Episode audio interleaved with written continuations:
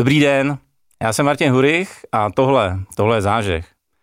Jak víte, tak v zážehu sdílíme zkušenosti z B2B podnikání. Dneska to bude o interim managementu, change managementu, krizovém řízení a vším, co s tím souvisí. Vítám tady Petra Ševčíka, interim change managera, který pracuje sám na sebe, tak říkajíc na volné noze. Dobrý den, Petře. Dobrý den, Martine, potěšení na mé straně. A to jsme potěšení oba. Začnu trochu netradičně. Vy jste první člověk, který se přiznal k tomu, že a nejenom, že poslouchal metal, ale že bubnoval metal. Přesně tak. A tak mi řekněte, co si z bubnování odnášíte do interim change managementu? No, ono to bubnování byl vlastně můj první startup. Okay. My jsme začínali ve 14. úplně s nulou. Já jsem bubnoval vařečkama do polštářů No a po deseti letech uh, jsem měl takové ty bicí typu Metallica, dva šlapáky a bubny zleva doprava. Jako kapela jsme měli celou jevištní techniku, aparaturu, světla, vlastní autobus. Takže to Super. byla taková první lekce, že opravdu z ničeho se dá vybudovat něco. Přiznejte se, jak jste se jmenovali. Uh, jmenovali jsme se MAP s dvěma P na konci a protože já jsem Ostravák, hráli jsme převážně v Ostravě a okolí, ale objeli jsme i republiku z koncerty. To je prima. Co posloucháte? No, já jsem věrný metalu, ale věkem už jsem vyměknul, takže mám už, uh, už širší záběr. A z metalu? Uh, nejradši úplně Iron Maiden, ti tady nedávno byli. Jasně. No a vzhledem k tomu, kdy jsem vyrůstal, tak moje definiční kapela byla Kiss, tak na tom pořád ulítával. Okay. tak to máme podobný vkus. Um, ta, jak tady často s oblibou říkám, ta moje bublina, uh, možná není úplně zvyklá na, uh, že oba jsme z korporátu, na naše korporátní uh, slovníky a speciálně ta vaše oblast se mnohdy hemží anglicizmy. Napadlo mě začít úplně jednoduchou definicí, co je interim management a co je change management. Pojďme začít tím interimem. Co si vlastně pod pojmem interim management mám představit? Můžeme si pod tím představit management poskytovaný jako služba. Okay. To znamená, je to dodavatelská služba poskytovaná na dobu určitou. Nenajímáte si manažera jako zaměstnance, ale najmete si manažera jako dodavatele, jako, jako obchodního partnera. Management as a service. Přesně tak. No, já jsem se snažil vyhnout tomu anglicismu, ale je to přesně tak. Eh, možná, možná stojí za to udělat si trošku historický Určitě. exkurs, hmm. Jak vlastně interim management vznikl. Bylo to někdy v 70. letech v Nizozemí, hmm. kdy se důsledkem ropného šoku objevili na trhu volní manažeři a ti začali ty svoje znalosti poskytovat eh, formou dodavatelskou. Hmm. A první, vůbec první uplatňování těchto těch interim manažerů byl takzvaný substituční management, anglicismus temporary replacement. To znamená, vypadne vám nějaký manažer a vy si najmete teď rychle někoho, kdo je k dispozici a kdo půjde tu práci dělat. Hmm. A postupně se to rozpětí interim managementu posouvalo do dalších sfér, do projektového řízení, do změnového řízení, krizového řízení a dneska už víme, že třeba v Evropě zrovna změnový management je dominantní uplatnění interim, interim manažerů. Takže když se vrátíme na začátek, interim management je management poskytovaný jako služba externím zkušeným partnerem na dobu určitou. Hmm. Uh, osobně interim management už nějakou dobu tady pozoruju. Uh, vím, že máte i nějakou, řekněme, asociaci nebo skupinu, která z vás uh, hájí nebo za vás lobuje. Nicméně, jakou máte popularitu, jakou máte reputaci, jak uh, interim je v tuhle chvíli v Čechách populární? Já říkám, že my jsme v tomhle deset let za Německem. Hmm. V Německu v roce 2000 byl interim management ve fázi nula, před deseti lety už byl rozvinutý a dneska je to regulérní obor s tisícemi interim manažerů, s asociacemi a tak dále. Okay. U nás před těmi deseti lety byl stav nula, vznikla asociace interim managementu a postupně se začaly nabalovat interim manažeři a postupně se začínalo budovat povědomí o tom, co to vlastně interim management je. Takže dneska uh, už většina klientů uh, má nějaké tušení o tom, co to interim management je, byť stále to ještě není úplně samozřejmý, úplně samozřejmý pojem. Hmm. Uh, je to obrovský posun proti tomu stavu před deseti lety, protože já jsem si tím začátcích prošel, když jsem daleko víc dělal o světu, o tom, co to je interim management, než vůbec prodával svoje okay. služby. A dlužno říct, že teda, že Česká asociace interim managementu v téhle osvětě odvedla obrovskou, eh, obrovskou práci. Takže dneska jsme v té fázi, že jo, interim management už má nějaké povědomí, uh, ale samozřejmě pořád je to hodně ještě o tom vysvětlovat, co to vlastně je. Hmm.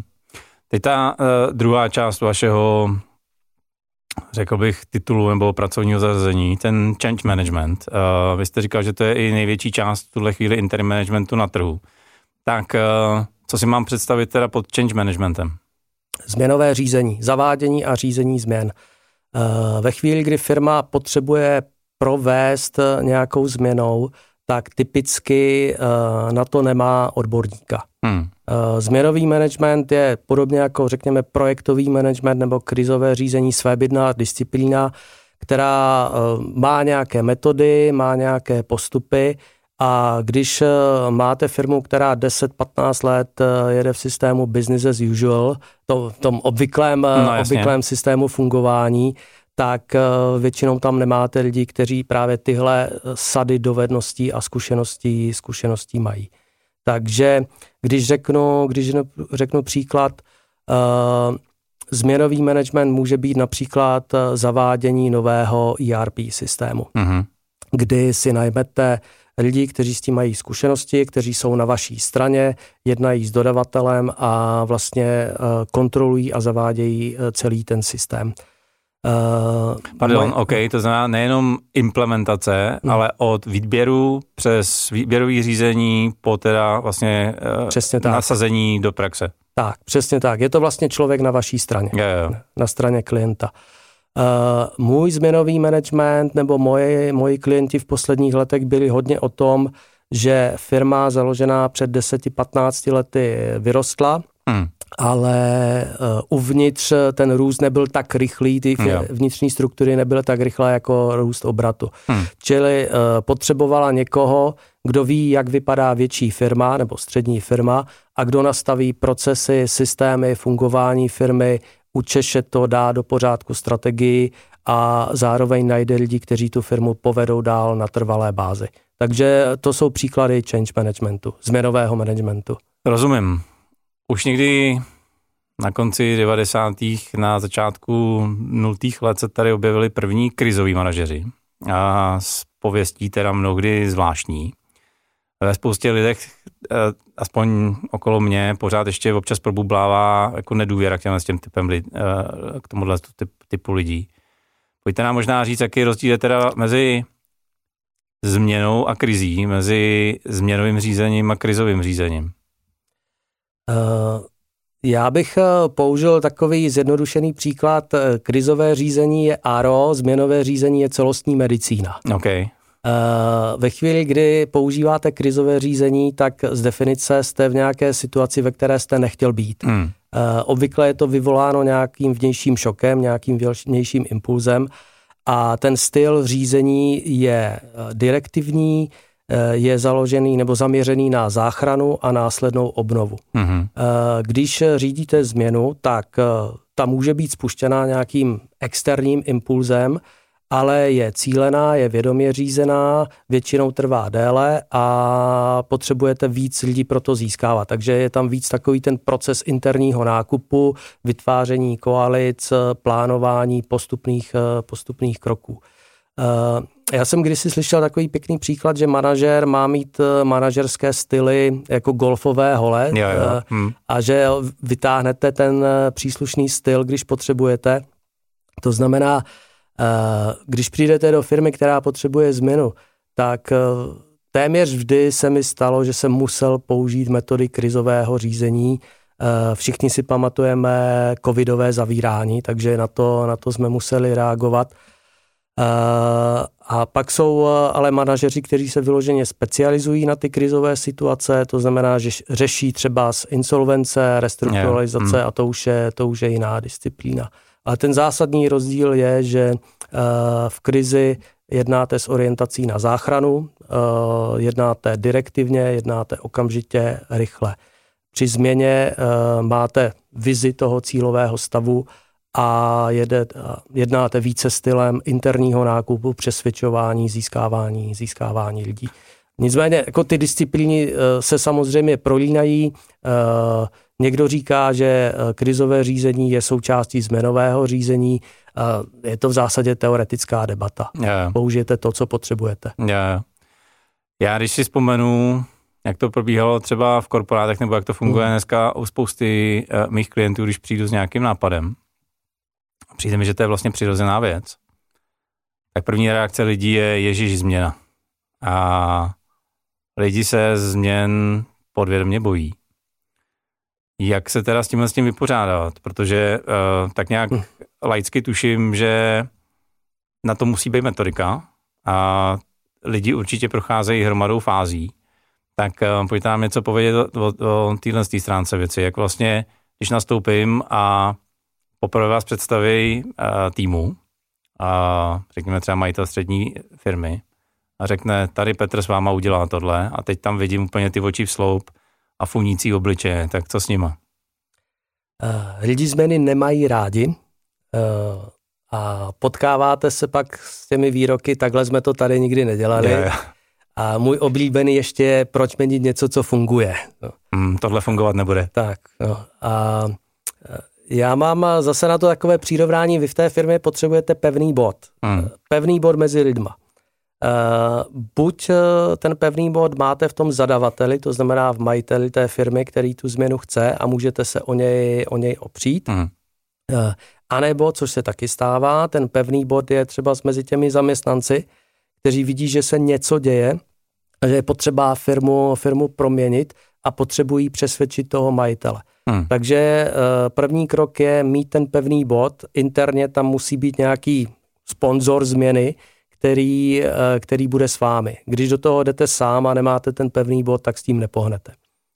Eh, je nutné vytvořit, a zase anglicismus, sense of urgency.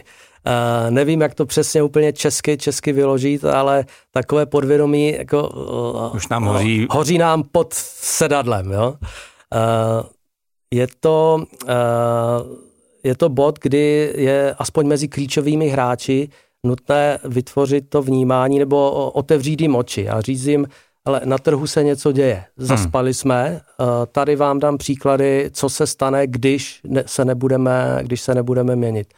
A já nevím, jestli jsem měl štěstí na firmy nebo na zaměstnance, ale obvykle Eh, v těch firmách ti klíčoví zaměstnanci sami tušili, že něco se musí stát, že jako ten systém, ten eh, způsob, jak ta firma fungovala do posud, že se musí, že se musí proměnit.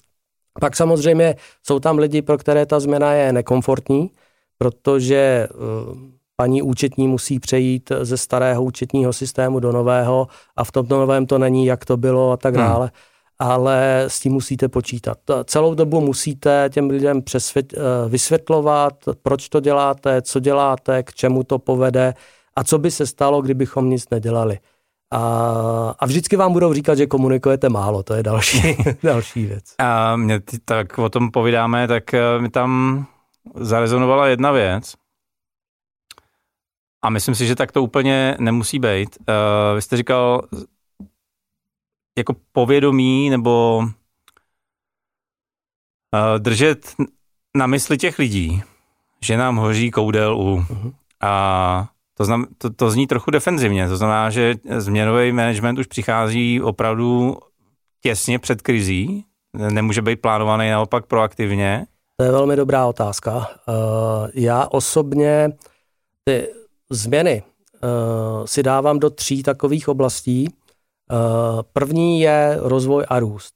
To je pozitivní, jo, chceme růst, máme nové produkty, chceme obsadit nové firmy, nebo máme lepší propozici, chceme převzít trh konkurence, super.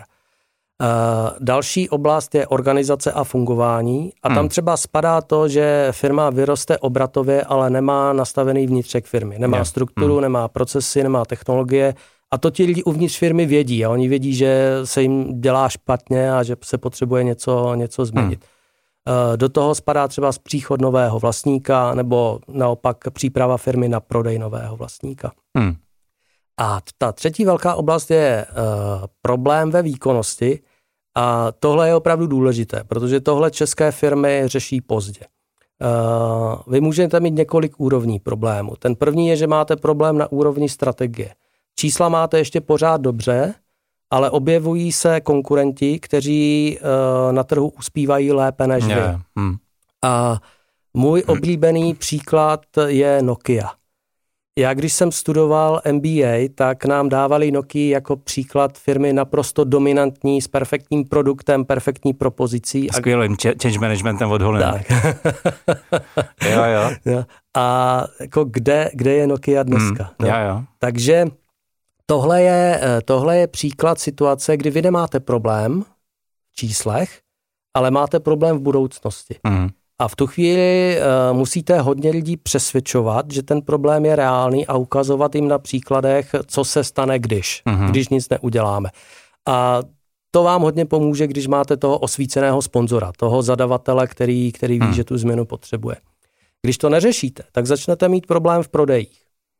Uh, konkurenti rostou rychleji než vy, ztrácíte tržní podíl, prodeje stagnují nebo dokonce klesají – a ve chvíli, kdy neřešíte problém v prodejích, tak začnete mít problém ve výsledovce. Protože jak reagují firmy na problém v prodejích? Slevy, hmm. uh, prodloužené splatnosti, bonusy a tak dále a tak dále. Takže začnete mít problém ve výsledovce, máte nižší marže, nižší EBITDA, nižší zisk, nebo se dostanete do ztráty a když neřešíte tohle, tak máte problém v rozvaze. A tady už nastává ta krizová fáze, protože když máte problém v rozvaze, tak můžete mít problém s vlastním kapitálem, eh, neplníte bankovní kovenanty a řítíte se do průšvihu.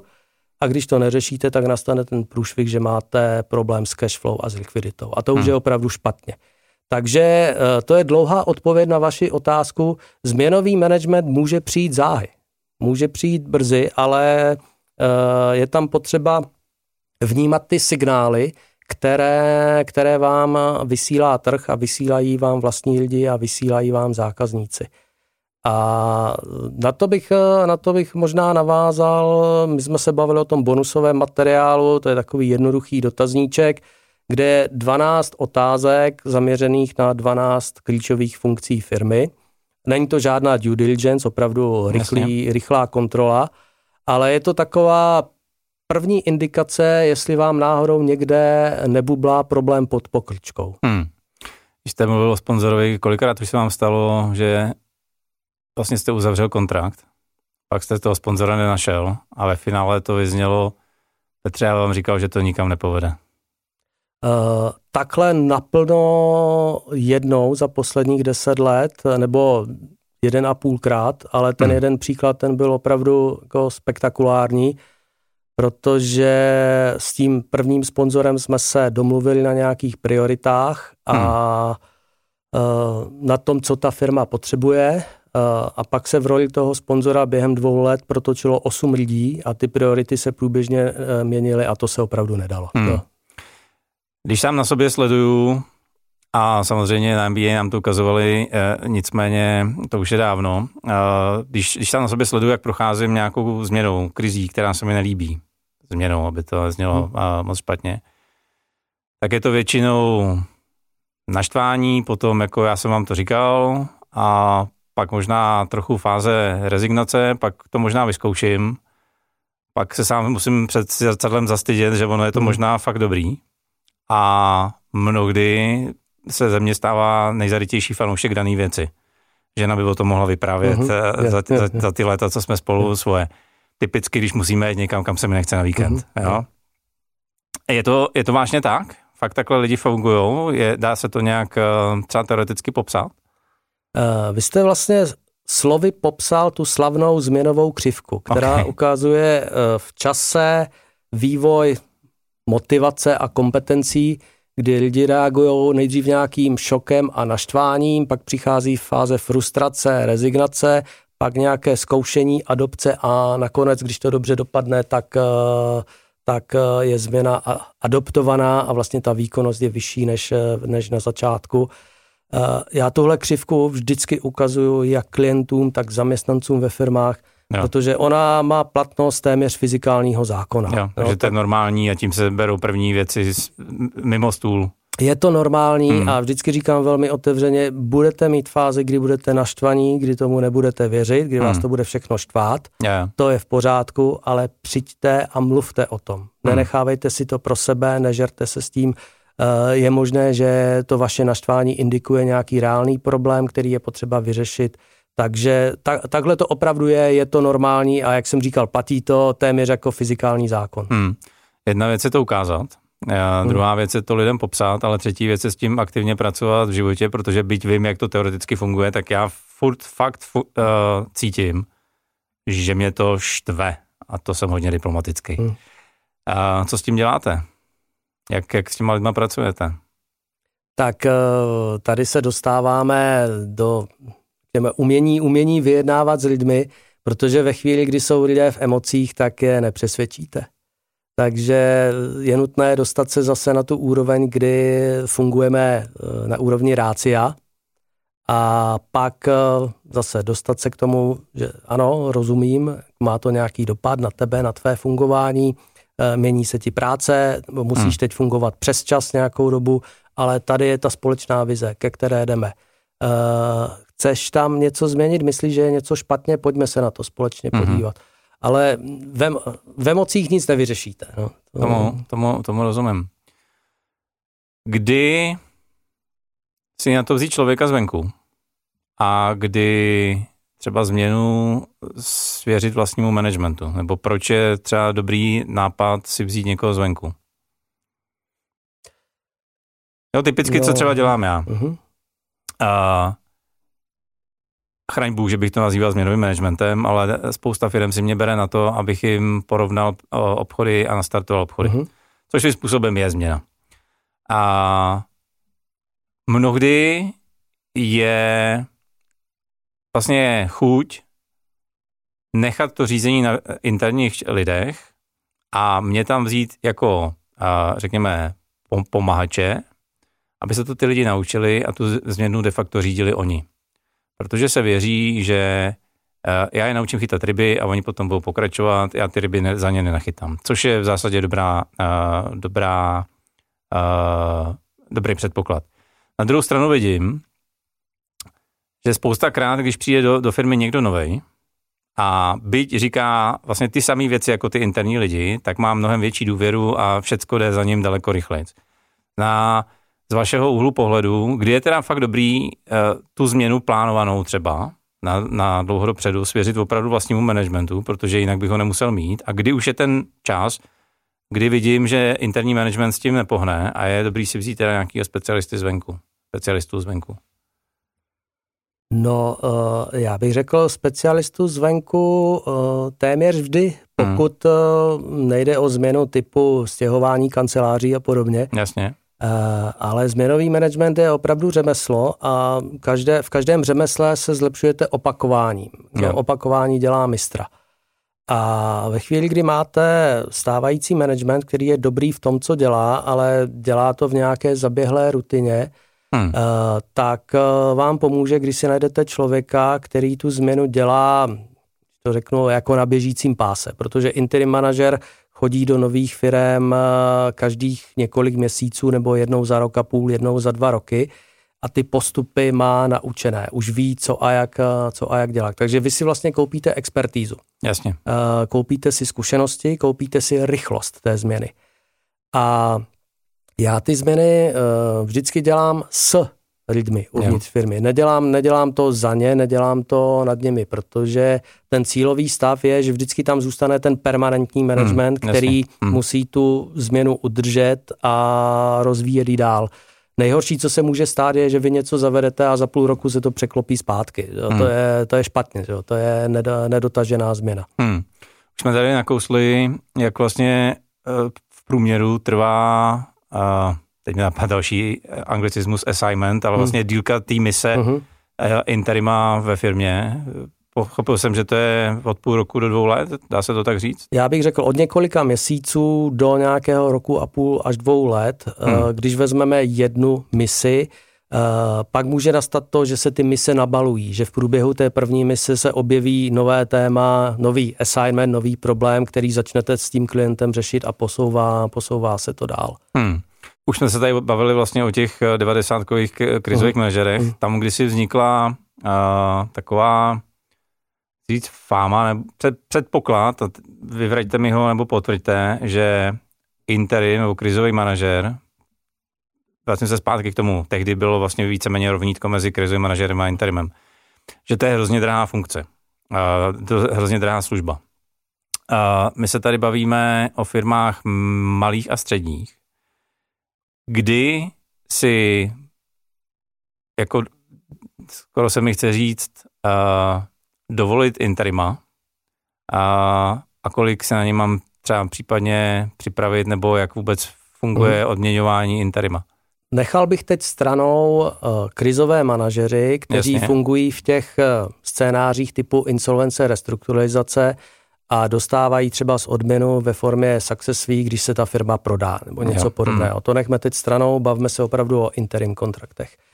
Uh, interim manažer uh, je dominantně odměňovaný na základě sazby za člověk den, Menday případně projektově. To znamená, odvede nějakou projektovou práci a dostane za to zaplaceno, hmm. ale naprosto dominantní způsob je sazba za člověkoden a plus případně jsou stanoveny nějaké milníky, tak uh, nějaké success fee za hmm. dosažení určitých eh, cílů nebo výsledků.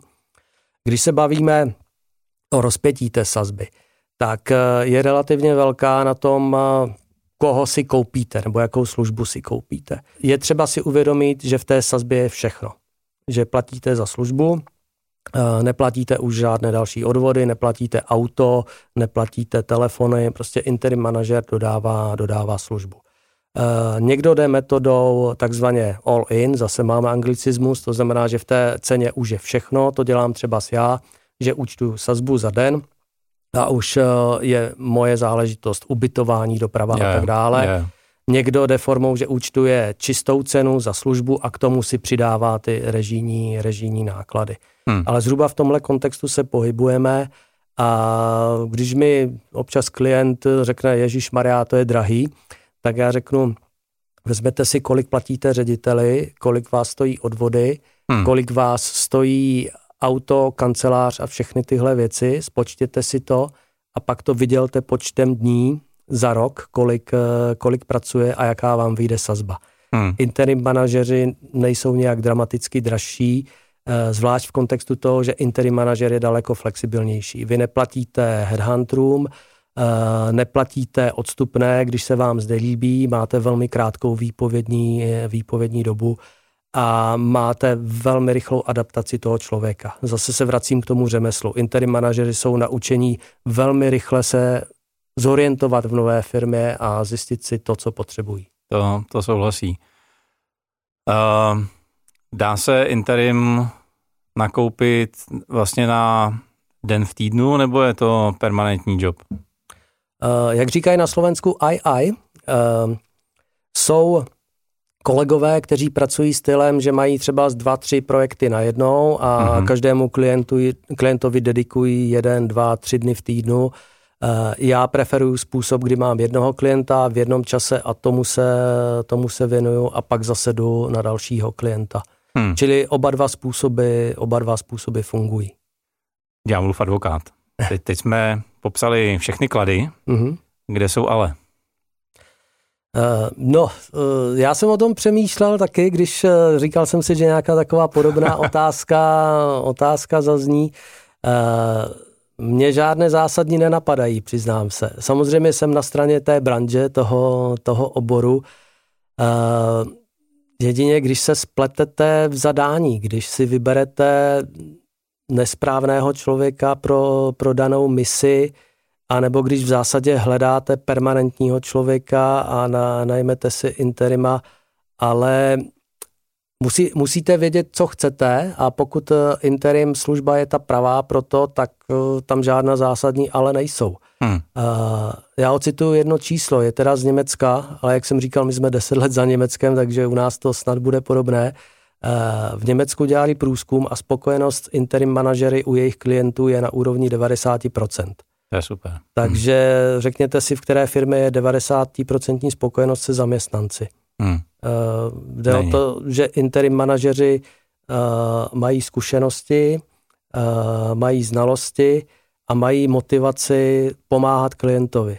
Hmm. My jsme narazili na asociaci interim managementu a já, když si vezmu kolegy, které znám, tak primární motivace, kterou mají, je opravdu pomoci klientovi. Je to v interim managementu je zakódovaná nezávislost. Interim manažer chce být nezávislý, nechce být zaměstnancem, ale pomoc klientovi, to je to, proč to děláme a co nám vytváří reputaci, reference, další zakázky. Hmm. Je vidět na vás, že vás to baví. A co přesně vás na Interimu baví? Nebo možná na change managementu jako takovým? Uh, ta pestrost. Hmm. Já jsem uh, se vlastně k Interimu dostal tak, že jsem byl odejít z korporace, jak se hezky česky říká, a jak říká Woody Allen, když chcete pobavit Boha, tak mu řekněte plány do budoucna. Okay. Mně se stalo přesně to samé.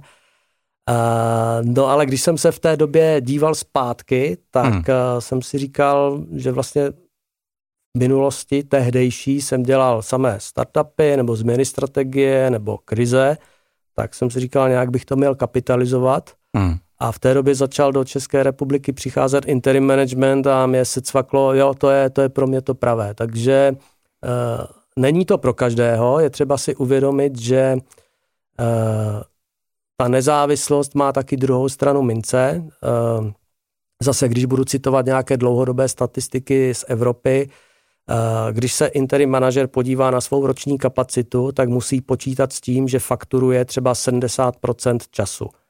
Těch 30% dělá business development, dělá svoje aktivity, které ale nejsou fakturovány. Takže hmm. s tím musí počítat ve svém, ve svém obchodním modelu, že ne každý den je zaplacen, Jasně. Uh, není hmm. to zaměstnanecký poměr. Hmm. Ale pokud eh, ta práce odpovídá vašemu osobnostnímu nastavení a pokud už máte něco za sebou, tak je to opravdu naplňující. Hmm.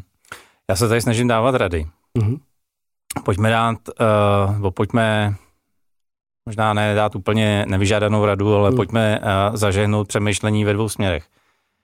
Na jedné straně mám střední firmu, něco mi drhne, něco, uh, něco rezne, potřebuji to opravit. Jak si vybrat dobrýho uh, interim manažera.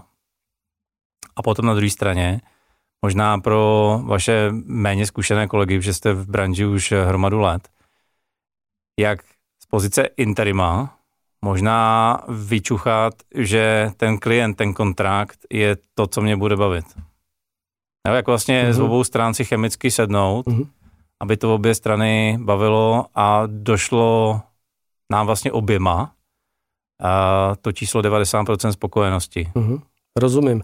Uh, já možná začnu tou druhou otázkou. Hmm. Uh, já mám na to takovou vizualizaci, že si představuju kostku. Uh, ta má na jedné straně disciplíny typu general management, řízení obchodu, řízení marketingu, prostě disciplíny. Na druhé straně má obory, a na třetí straně má, nebo na třetí ose má situace typu změna, projekt hmm. a tak dále. A tam, kde se ty tři osy protínají, tak tam je sféra jednak mé kompetence a druhá k toho, co, co chci dělat. Hmm. Čili já si kladu otázku, protíná se to, protíná se to s tím klientem, je to obor, který umím. Já jsem měl třeba s, před pár týdny poptávku z automotiv a rovnou jsem říkal, já to neumím. Já hmm. automotiv nedělám, nikdy jsem tam nebyl, to je specifický yeah. obor, uh, nejsem dět vševět. Takže to je první věc, eh, podívat se na to z hlediska uh, svých kompetencí, z hlediska oboru, které umím, z hlediska situací, které řeším a říct si, je to, je to ono, protíná se to. Hmm. Uh, z pohledu klienta tam takovou první odpověď dává ta první fáze spolupráce a to je diagnostika. Uh, naprostá většina interim manažerů pracuje tak, že v první fázi uh, tu firmu zanalizuje a dá klientovi nějaký návrh. A vy jako klient už v téhle první fázi si toho člověka ošaháte, protože vy tu firmu znáte. A vidíte, jestli vám tam rozkryl nějaké kostlivce, jestli věci pojmenovává tak, jak opravdu jsou, případně jestli vám něčem otevřel oči, jestli si s ním lidsky sednete. A pak samozřejmě je tady nějaká profesní historie, jako klient se díváte, jestli ten člověk už je na trhu nějakou dobu. Eh, my v asociaci interim managementu máme třeba i certifikaci, která je nějakým dokladem profesní způsobilosti a zase hmm. to má klientovi napovídat, tenhle člověk má certifikaci, tak už má něco za sebou a je to opravdu interim manažer, který to dělá, který to umí. Hmm. Napadá mě, že vlastně ta analýza může být katalyzátor na obě strany, protože v momentě, kdy já ukážu analýzu a ta protistrana mi říká, ne, takhle to tady není a já jsem o tom bytostně přesvědčený, byť v rámci těch několika málo hodin, dnů, týdnů, který jsem na tu analýzu měl, uh-huh. tak by to asi pro mě taky mělo být varovný, uh, varovný světýlko, jako pro budoucího interim manažera. Určitě ano. Eh, já se přiznám, mně osobně se to nestalo, že by nastal nesoulad takového, takového rázu hmm. Po té úvodní diagnostice, ale vím, že se, že se to stává. Že hmm. je diagnostika a klient pak řekne, ale fajn, OK, ale takovouhle razantní změnu já nechci třeba, že, se, že se domluví, že po té diagnostice to skončí. Hmm. Napadá mě, už pěknou řádku let dáváte do pořádku firmy cizím. A co tak jako založit si něco vlastního a, a hrát si na vlastním písečku, to vás nikdy nenapadlo? Uh, já bohužel jsem zatím neměl takový ten eh, jeden nápad, kdyby okay. si člověk řekl, jo, to je, to je ono. Kdysi v 90. letech jsem podnikal, to ano, ale od té doby, od té doby už ne. Uh, nicméně pracujeme se dvěma kolegy na scénáři takzvaného management buy-in, kdy, kdy hledáme s finančním investorem firmu ke koupi. My nemáme na to, abychom si koupili firmu, ale máme finančního investora, který, který ty peníze má, takže eh, paralelně k mému interim management živobytí, tak pracujeme na tom, abychom našli vhodný, vhodný target. Že tam hledá červíček něco si začít leštit sám pro sebe. Uh, určitě, já na to mám přirovnání, že my tady hrajeme uh, Českou ligu, hmm. ale pak je Liga mistrů a to z mého pohledu je, když tu firmu koupíte, rozvinete a pak prodáte třeba strategickému investorovi. Hmm. To, je, to je pro mě v mé branži Liga mistrů. OK. Tak jo, uh, ať se to podaří. Uh, než, než to tady společně ukončíme, pojďme, pojďme to naše povídání schrnout, uh, jak já tady často říkám, uh, do něčeho, co se dá vytesat do kamene.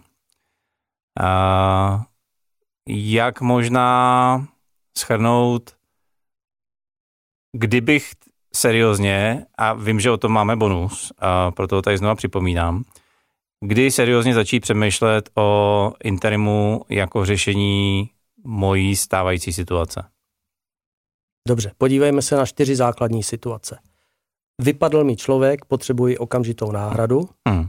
potřebuju řídit projekt, pro který nemám vhodného člověka, potřebuju provést firmu nějakou zásadní změnou, anebo řeším krizovou situaci.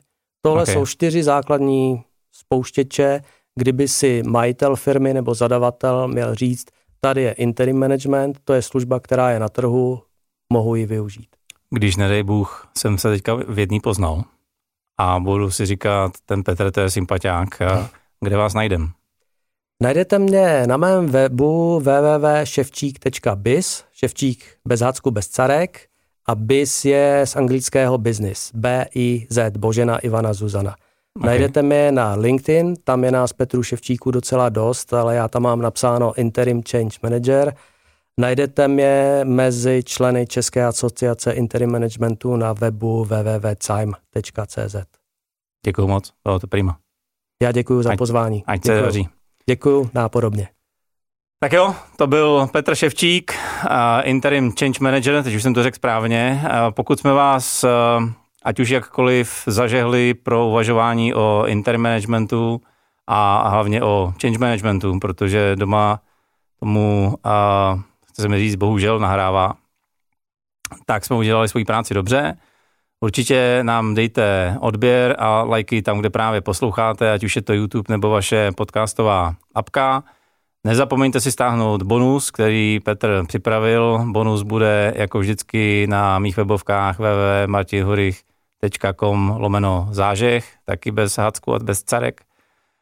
No a mě už nezbývá, než jenom držet vám palce a přát úspěch. Díky.